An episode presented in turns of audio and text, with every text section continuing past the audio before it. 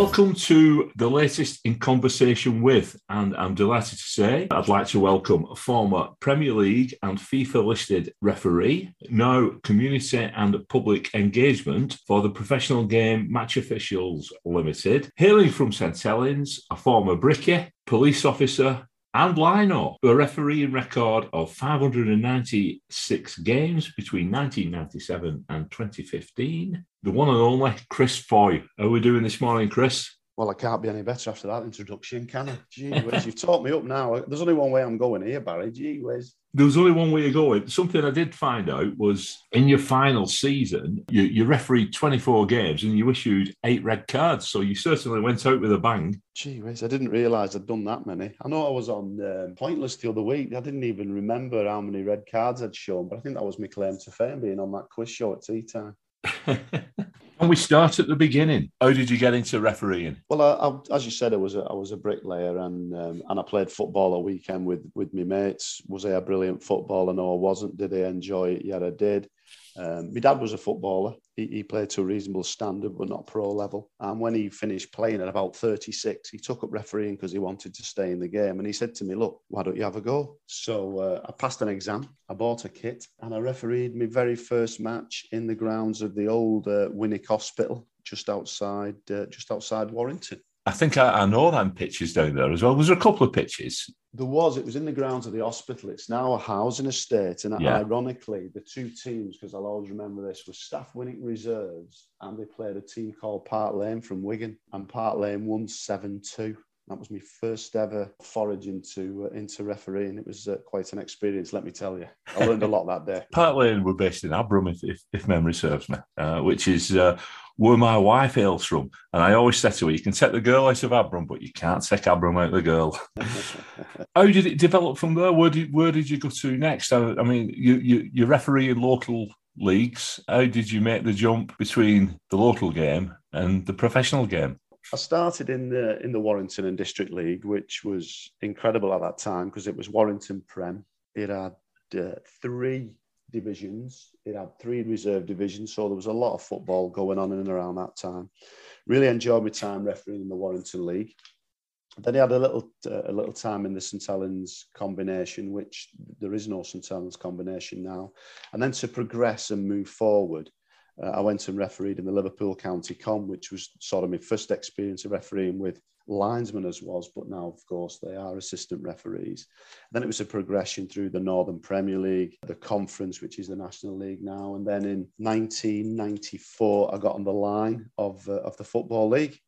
1995, I was Premier League line, and then 96, I got appointed to the Football League referees list. Did you make your start as a referee in this 97 season, 97-98? No, 96-97. But I refereed Wigan Athletic in 1997, you know. Did you know? So I'm going to test you now, Barry. Okay. Right. So in 1997, the 12th of August, I refereed Wigan Athletic against Chesterfield. And I'm going to rattle some players' names off here for you.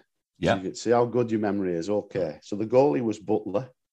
Yeah. John Butler. Yeah. Green. Scott Green. Yeah. Made his debut the game before. Oh, yeah. I've not done myself any favours here, have I? Right, go on. Johnson. Gavin Johnson, yeah, left back. What a star. He was substituted by Bishop on 77 minutes. Charlie Bishop, former Barnsley player. Uh-huh. Greenall.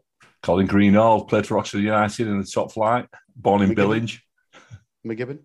Pat McGibbon, Manchester United, scored the goal that got us promotion the season before. Sharp. Kevin Sharp, he's now a football agent. He's got a couple of players on his books who play for Wigan Athletic, Tom Pearce being one of them. Okay. Lee? David Lee. If memory serves me, didn't he score the goal in that game? I don't know, but he might have done. If you said he did, he did. He did. And then we've got Lowe. David Lowe. Well, we all know what a quality player David Lowe was. He's now at Blackburn on the coaching staff. Right, and he was substituted by Lancashire. Graham Lancashire had a really serious injury the season before. Started it on fire, and it put him out for almost a full season. He had a great partnership with Graham Jones up front. Right, and then O'Connell. Brendan O'Connell. Scored a hat-trick on his debut against Wycombe Wanderers when we won 5-2, the same game as Scott Green made his debut in. And then he got some sort of blood disorder, which he ended up having blood clots in his legs, and he had to stop playing and became a coach with us. Right. And then Rodgers? Paul Rodgers scored the winning goal in the AWS, the Auto Windshield Final against Millwall. Right. Kilford? Ian Kilford, 9 seasons with Wigan Athletic. Didn't give him a testimonial. Everybody were gutted about it. Nobody more gutted than him. Went on to play for, I think he played for Netherfield and Barrow. Netherfield, that's northern Prem days. I remember that. That was the league I really, I must admit, that was a great league to referee. And the last one was a substitute who wasn't used, which was Black. Tony Black, former chef. And we got him from Bamber Bridge. He had a serious injury, and believe he listens to our podcast as well. So he's a good name check there for Tony Black. So, he'll be delighted with that then. He will. Brilliant. Yeah. I hope you do listen, Tony. So that game was on the 12th of August, 1997, as I said, and it was a Springfield Park with a crowd of 3,413. There you go. That's not a bad crowd, that actually, in those days for us. So, especially for the first round EFL Cup game. Right, so we've gone back to basics there, haven't we, Chris? Yeah, so what did you make of that game? Can you remember anything about it? What about your bookings? Oh, goodness me. Well, statistics tell me there was 3. So there was McGibbon, O'Connell, and a lad called Williams who played for Chesterfield. I think that was Mark Williams, I think his name was. I think he went on to play for Shrewsbury. But that was in first season. I think he did 41 games that season on the Football League. It wasn't uncommon to do a lot of matches. But I must admit, it was a really good experience, and I absolutely loved my time refereeing on the Football League. And then, we talked about careers, and 2001, obviously, I got into the select group, which was the Premier League, which was when it was first formed, actually, of 24 refs. But yeah, fond memories of those games, and some famous names there, isn't there? Well, there is, as far as Wigan Athletic fans are concerned. Yes, there's some legends. Their names are in folklore. So you said you progressed through to the top flight in 2001, and now you've got this role with the PGMOL, which is quite a mouthful. What exactly is the PGMOL, if you don't mind me asking? Right, it's the Professional Game Match Officials Limited. So it's made up of 3 footballing bodies: the Football Association, the Premier League, and the EFL, the English Football League. And it's responsible for the training, development, and oversees all the appointing for all the match officials on the Premier League and the EFL Carabao Cup as well. So it's a big body, lots of match officials in there, coaching systems are in place, sports psychology, sports science. And of course, when you look at now PGMOL, you've got professional referees operating on the Premier League and professional assistants. And of course, in the EFL, you've got professional referees on select group 2, which is the championship. So yeah, there's a lot of people involved, and I've got to say I've been with it from the beginning. I think it's a great organisation, and I'm proud to be involved in it. Still involved in that organisation, doing what I do. Excellent. So what is your role there? I mean, it says community and public engagement, but what does that entail? Really good question, that, Barry. There's 3 bits to my role. I manage a bespoke schools programme. So we've got a number of contracted match officials who go into schools around the country delivering presentations, which are bespoke to us. We do a lot of work with Premier League Primary Stars. We do a lot of work with the Premier League Charitable Fund. We do a lot of work with the EFL Trust and community clubs, which again is great. So I look after that. I do a lot of media stuff now. Obviously, there's responsibilities in the media, which is something I take care of, which I really enjoy. And we also do a lot of work with the football family. So pre-COVID, I was involved in quite a lot of football fans forums, which were great. I love doing them. I think they're really important. We've done a number of them for the Premier League, and also a number for the EFL as well, which are great to get fans in a room and put some clips on, and you can be the ref. So once everything's back to normal, I'm looking forward to seeing you. I'll give you a yellow and a red card, and you can make some decisions for me.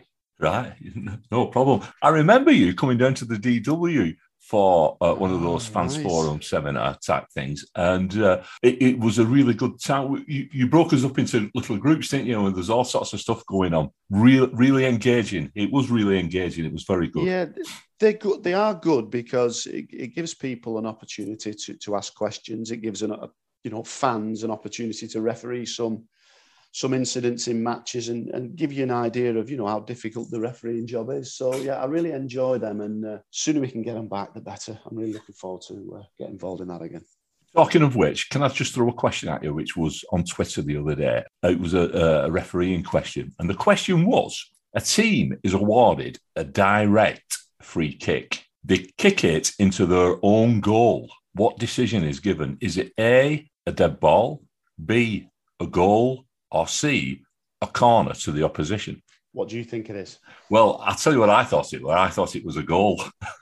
Well, all you've got to remember with football is you can't score against yourself, so I think a corner would have been appropriate. That's what it was. Yeah, a corner. Was that the right answer? Corner was the right answer. We'll give you that one, yes. That's all right, then. Yeah, well done. Pick that law book up every day. Right. Talk there about starting off in the league as an assistant, as they're known now, or a line-up, mm-hmm. as we often refer to them. Would you recommend that as a course for people to follow, or do you think it's up to the individual whether they go straight into being the man in the middle, so to speak? I think what it is now, it's an individual choice. When I set out, the career path was completely different. Now you'll see. On the Premier League, you have a number of assistant referees who are dedicated assistant referees. That's what they do. They don't referee. They cross the white line with a flag in their hand, not a whistle. I was lucky enough to have a go at both. As I said, Football League, I did a year on the line, and then obviously the Premier League for a year, which again was interesting. And then once I'd got into refereeing, that was it, but it's completely different now. People have different career paths. I know there's a lad from Wigan very well I call Phil Dermott, whose career path is a chosen one as an assistant referee. So he is an assistant referee on the Championship. Another lad from Wigan I know really well, Paul Tierney, who's now a referee. Paul ran the line for me. Paul was with me on my last ever Premier League game.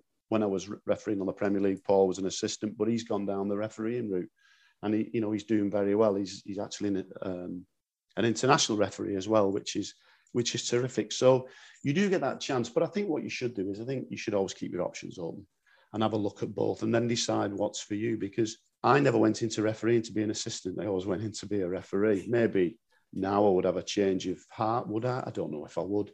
Would I change anything? No, I wouldn't. But I just think it's an individual choice that people make. So let them make it. I wouldn't guide them down either route. I would say have a go at both and then make a decision for yourself. You talked previously about going into schools and engaging with school kids, and we've seen, especially this season, with Rebecca Welch, she's refereed in the EFL. Sean Massey's been around for quite a while now, and Lisa Rashid. Is that something you're looking to encourage more females to get into the male sport rather than just sticking to the female again? Because I'll be honest with you, I haven't been disappointed with any of those females, and why should I be? But I think, they do carry that air of authority about themselves, and they do step up to the mark, and they've been very good in my opinion. I think you've got to realise that, when you look at football is for all. I know Rebecca Welch really well. She refereed recently a third round FA Cup tie at Birmingham and Plymouth, and was outstanding. I can't speak highly enough about Sian, because I've worked with Sian. She's been in my team on a match day, outstanding assistant referee. And of course, football is, as I say, for all. But now, of course, we've got the WSL, which is getting fantastic profile. And we're seeing some amazing officiating. Officiating at the top level is really, really good. So in my opinion, I just think that football is for everyone, and you get their own ability, and we're seeing some fantastic performances. And we shouldn't forget as well that our match officials are, are held in very high esteem. We've got the Euros will be coming up, and then in time we're going to have the World Cup. But I do a lot of work with Rebecca off the field. She's involved with education and going into schools and talking to clubs and colleges. So, yeah, they're on merit, and long may it continue. Yeah, Rebecca was with the Women's Super League, weren't she, before she stepped over? And she was due actually to referee a Wigan Athletic game away at Doncaster, but she got pulled from that. Nobody knew why, but she's from Washington, which is very close to Sunderland. And there was a lot of speculation whether there was a conflict of interest. Well, if she was a Sunderland fan, I assume that's probably not the case. It's probably something else. But, you know how football fans' minds work. Well, I mean, that's it. Yeah, as you say, football fans' minds work in that way. But I would imagine it may have been an injury or an illness that curtailed that, because obviously there's a lot of work, a lot of hard work goes into making appointments for match officials. So, yeah, integrity is very high on the agenda of match officialdom. And talking about the females coming through and that, one of the things that get my goat up, and I've seen it creeping in a lot this season, is abuse directed at officials. We hear about it, especially at grassroots level, and we know there's a bit of a crisis with referees at that level. How do we sort it out, Chris? I get asked this question quite a lot, if you know, and I speak to people, and nobody says to me about, you know, people get abused. And the question, what I say to this is, when you look at foul language, abusive language, insulting language, sometimes is it football's problem or is it a society problem?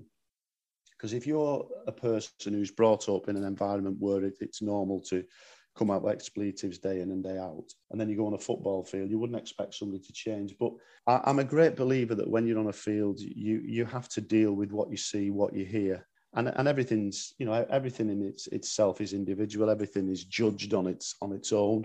And I think, yeah, you know, that you've got to realise that match officials work really hard. The FA work really hard with respect campaigns, you know, the trials, sin bins and what have you. But is it a football problem or is it a society problem? I'm quite sure that when I was refereeing, if somebody came out with something that was, you know, abusive or insulting, then they'd get the punishment they deserve, which would be either a yellow or a red card. So it is a difficult one. It's a question that's asked a lot.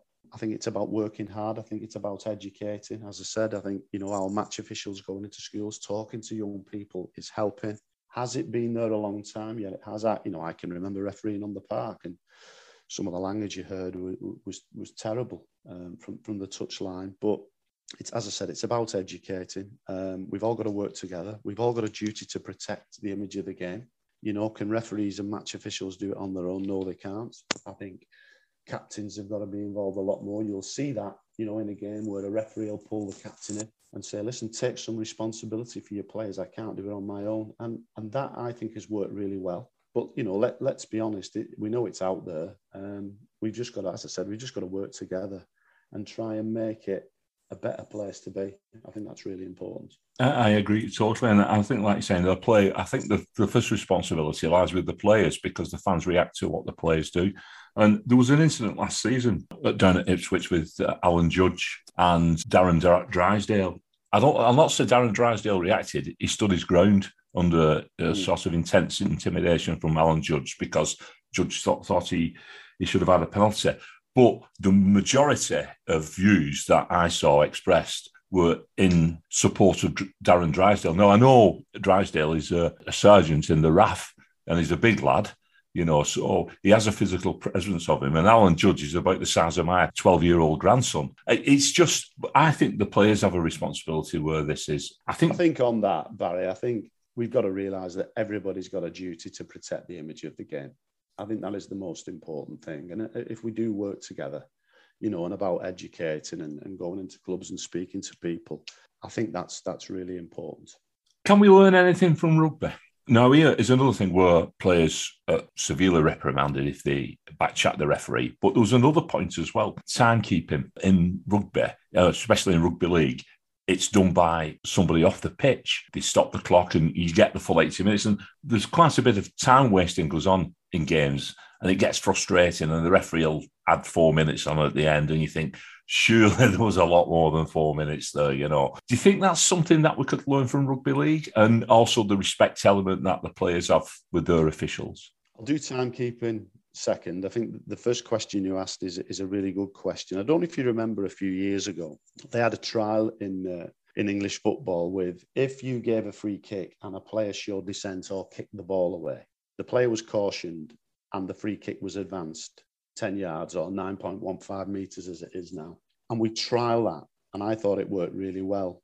They had to tinker with it a little bit, because if you took it 9.15 metres forward and it went into the penalty area, the difficulty then for the attacking team was getting the ball up and down the wall. So they then thought, well, hang on, if you take it forward 9.15 metres, once you get to the end of the penalty area, the free kick is taken there. So it was trialled, it was tested, it was reviewed, it was analysed, it was looked at, and it went back to the international board, and it didn't get through. So you know yourself as a rugby league, you know, living in a rugby league town like me, that if somebody gives back to chat, they can march you forward 10 yards. So we tried that. And it didn't get through. So we're not averse to change. You know, there's always bits and pieces in the law that will change. You've seen that this year with handball. I think it used to be 2 pages of law written down. Now it's half a page. You know, it's been simplified. But with regards to timekeeping, you make a really valid point. I think in a number of other sports, they can see the clock count, the ice hockey, basketball, where they see it count down. But what the laws say about timekeeping is that the referee acts as timekeeper. So that is actually written within the laws of the game. Whether it'll change in the future, I'm not sure. But yeah, I mean, it's interesting, isn't it? If you're winning 1-0, you want a minute. If you're losing 1-0, you want 5, don't you? you do indeed. But there's been a couple of occasions this season and in the African Cup of Nations where the referees made an error on time. There was one guy blew up 5 minutes early, weren't he? He had to bring the players back out. And then there was the incident in the EFL where he forgot to add on stoppage time at the end of the first half, and then he added it on at the end of the second. So a referee's got a lot to deal with. That's what I was thinking about as well, you know, a lot to deal with. What would you like to see, Barry? What's the thing you'd like to see change? Is that high on your agenda, timekeeping?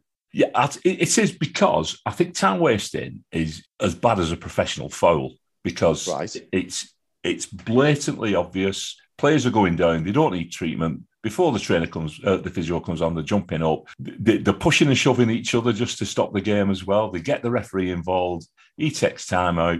And it's so frustrating sat at the side, even when your own team's doing it. Even when you're on, it is a frustrating part. I go to watch the game of football, not to watch antics.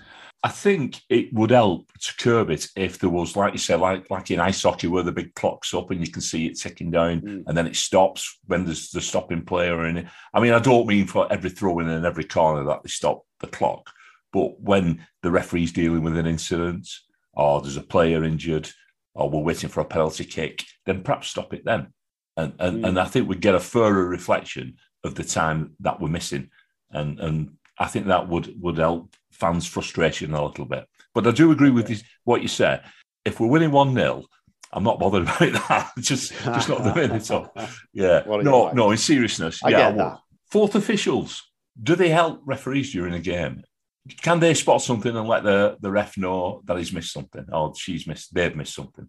Absolutely. What the law says about fourth officials, they assist the referee to control the match.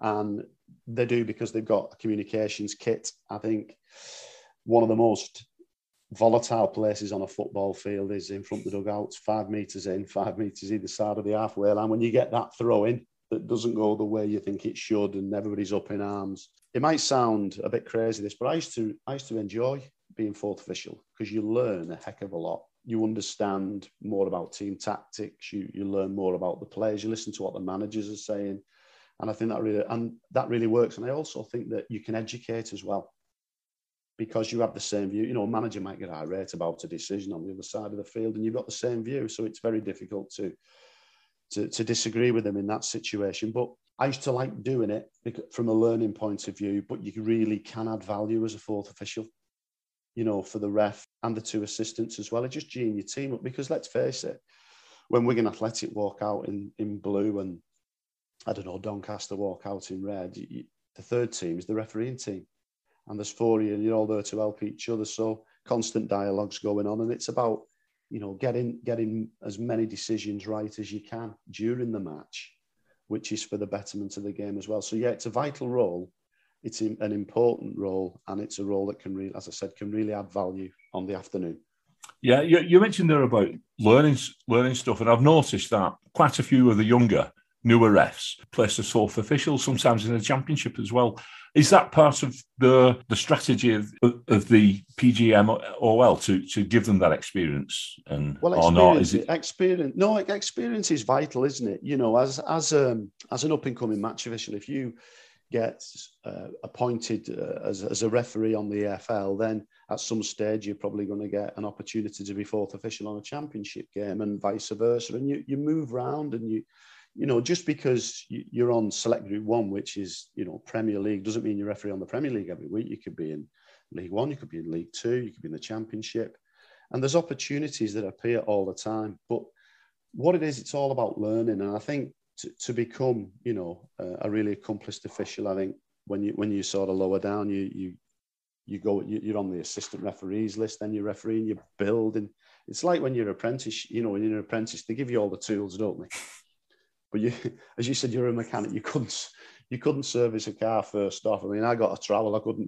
I got all my tools in spirit level, but I couldn't build the wall. So it's about building your experience and expertise, and learning from all the opportunities that present themselves. So, as I said, the fourth official role is a really important one. VAR, clear and obvious. Is it working as expected, or does it still need refining? I have to say that it took a long time in rugby to get it right. I think that, what are we now, 2 seasons in? We never talk about really good VAR decisions, do we? Because it doesn't make the news. And there are a heck of a lot of them. I think that we only sort of home in on decisions where you go, I'm not sure about that. I mean, let's be brutally honest. Being a VAR is a tough job. Football is compelling. It's competitive. It's fast flowing. And we want, that's what we want from it. Every day when there's a match round of Premier League games or FA Cup ties, Carabao, where they've got VAR in place, they review, they look at it, the match officials, they learn. Do they make mistakes? Yeah, of course they make mistakes. They're human beings. We all make mistakes. Nobody made more mistakes than me when I was refereeing. But it's about learning and getting better. And the more you do it, the better you're going to become. But I have to say, if I was refereeing now, I'd have loved that. I really would, because I wouldn't have to sit behind the settee on a Saturday night watching Match of the Day. I had a question, Darren, which was, I'll read it as I've written it. Following your decision, did you ever think, oh, I got that one wrong? I tell this story, and this is where VAR would have been unbelievable for me. I refereed a game at Tottenham a few years ago, and I gave a penalty. And there was no dispute to this penalty. It was a clear penalty, blew the whistle, point to the spot, nothing, no dissent, no questioning of it at all. When I watched it, when I got home that night, it was the clearest dive you've ever seen in your life. It was a shocker.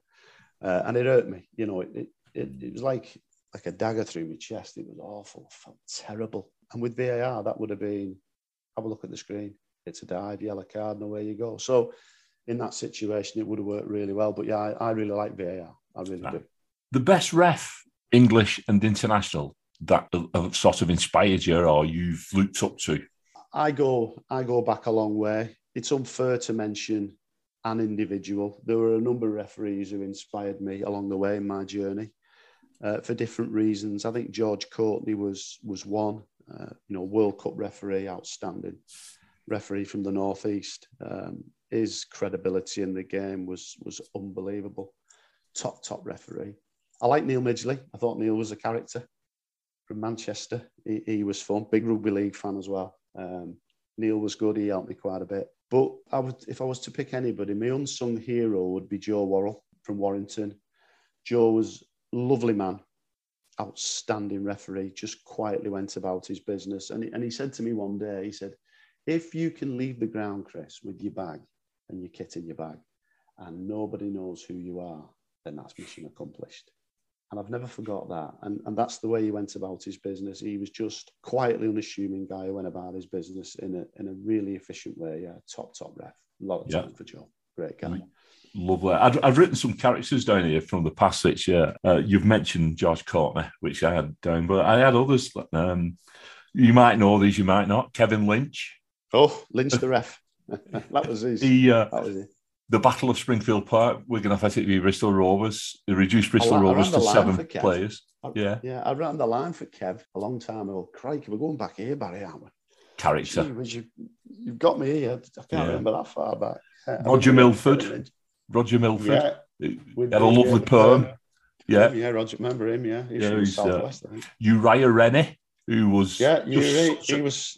An imposing character. He was my roommate when I was first got on the select group. Great guy, Uri. Great guy. Howard Webb, of course. Goes without saying, doesn't it? You know, Howard Webb now, he's in charge of American referees, Major League Soccer, 2010 FA Cup final. What bigger accolade can you get than that? Yeah, and the last two I had was Keith Hackett and Clive Thomas. Clive Thomas, crikey, that. Goodness me. That is going back. You're a lot older than me, mate. I'm not that much older. I think I'm 4 years. I think I've got 4 years on you. Some characters there. Yeah. Who's the best player that you've refereed, technically, and who was the most polite player as well? Oh, gee whiz. The best player I've ever refereed is without... It's undisputed, really, is Cristiano Ronaldo. What isn't there to say about him? 6'2", run like the wind, as fast as anything, head the ball, free kicks like you've never seen, skill, just an amazing, amazing talent. Yeah, he's the best I've refereed by a mile. And the most polite is an ex-Wigan player who I know. I'll tell you what I'll do, I'll test you. If I say Preston, that gives it away, doesn't it? He's from Preston. We've had a few players from Preston. Oh, well, okay. Well, we'll give you another clue. He played for West Brom. Oh, I've got you. He played for Sunderland. West Brom and Sunderland. We've had a couple of those. Played for Everton. Oh, I've got it now. Yeah, that'll give it away, that one. And he played for the Republic of Ireland as well. He did indeed. Yeah. Kevin Kilbane. Absolutely, yeah. When I first met him, he was just a really humble guy, and all through his refereeing career, you know, I think he finished at Hull, if I'm not mistaken. Kev's just a lovely lad, and enjoyed refereeing him. Polite, pleasant, nice footballer, good footballer, Kev. Great off the field as well, but yeah, he's someone I know. I haven't spoken to him for a long time, but yeah, really nice guy. Lovely stuff. You agree with that, don't you? You used to call him Killer Kilbane, or Zinedine Kilbane. You know, he had one or two names there. We never knew if he sounded as a left back, a left winger, or a centre mid. But he filled in any of those positions. You know, he did everything. Yeah, quality. I wonder how many caps he did. He must have done a lot. I bet he did 100. I think 80 odd. Did he do 100? There you go. Says it all, doesn't it? Yeah. Good footballer as well. Nice guy, lovely man. Yeah. Any young refs that you spotted coming through now that are going to go all the way? It's unfair, really, to highlight, because what we've got at the minute is we've got young referees coming through all the time, you know, from the National League into the Football League, and then the flow from the Football League to sort of the Championship. And then we've got referees who are in the Championship, SG2, Select Group 2 as it is, going on to the Premier League. You know, we've got new referees on Select Group 1 this year, Michael Salisbury from Preston, Tony Arrington, John Brooks. You know, individuals like that. Some people who've refereed at Championship level and now making that step up to the Premier League. So there is a nice flow of referees coming through. It's unfair to highlight them individually because it puts too much pressure on. But I see Darren England's doing really well. I see Paul Tierney's doing really well now. You know, Paul, who obviously all the Wigan fans will probably know, international referee, Premier League referee. He's been VAR in European football, goes about his business in the right way. And Paul is, you know, as I said, he was an assistant referee for me. Then he went on the, you know, the Football League. He was on Select Group 2 Championship, and he's progressing nicely. So the path is there for you. So yeah, we have got a number of good officials coming through for sure. I'll drop a name in because he refed us on Tuesday against Oxford United, which we didn't win. I thought he was very good. He was fair for both sides, didn't stand any nonsense.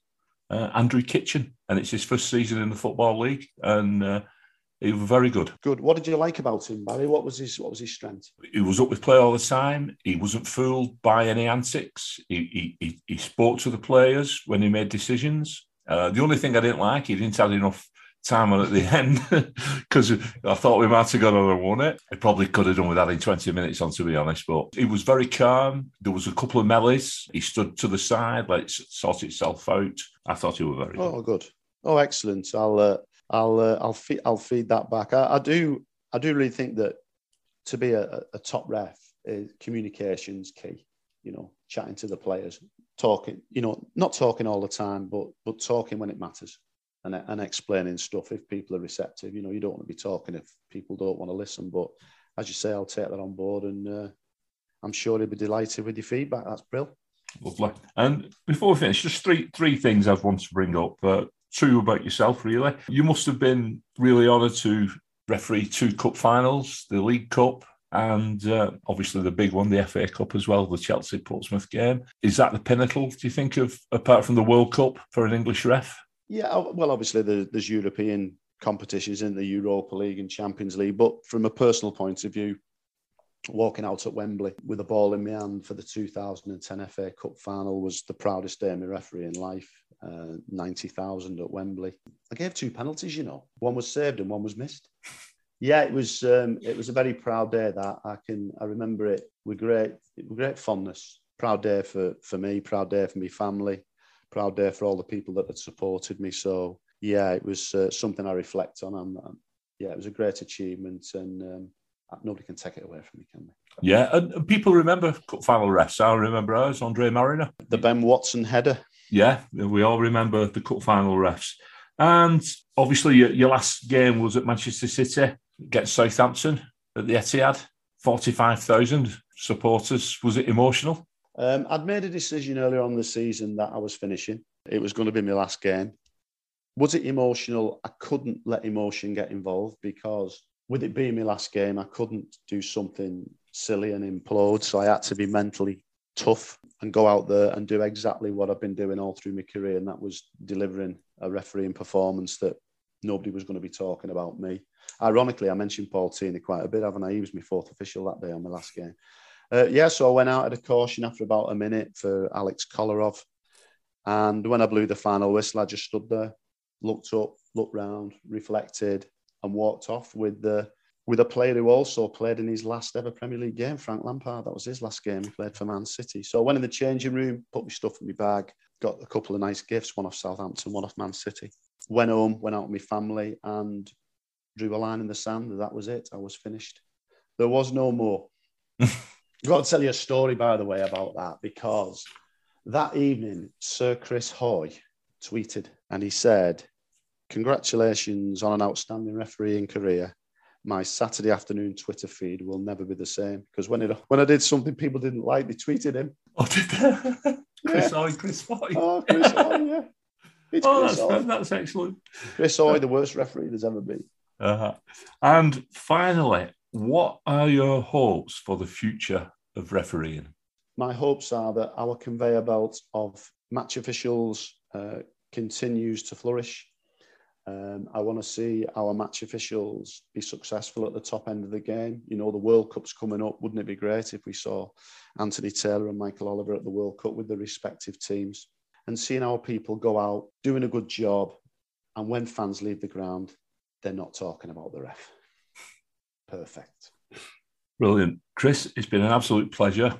Thank you so much, lifting the lid on the referees and some of your personal experiences down the years. Thank you so much for that, and we really appreciate your time with us today. Thank you. No problem. Thanks a lot. Thanks for having me, Barry.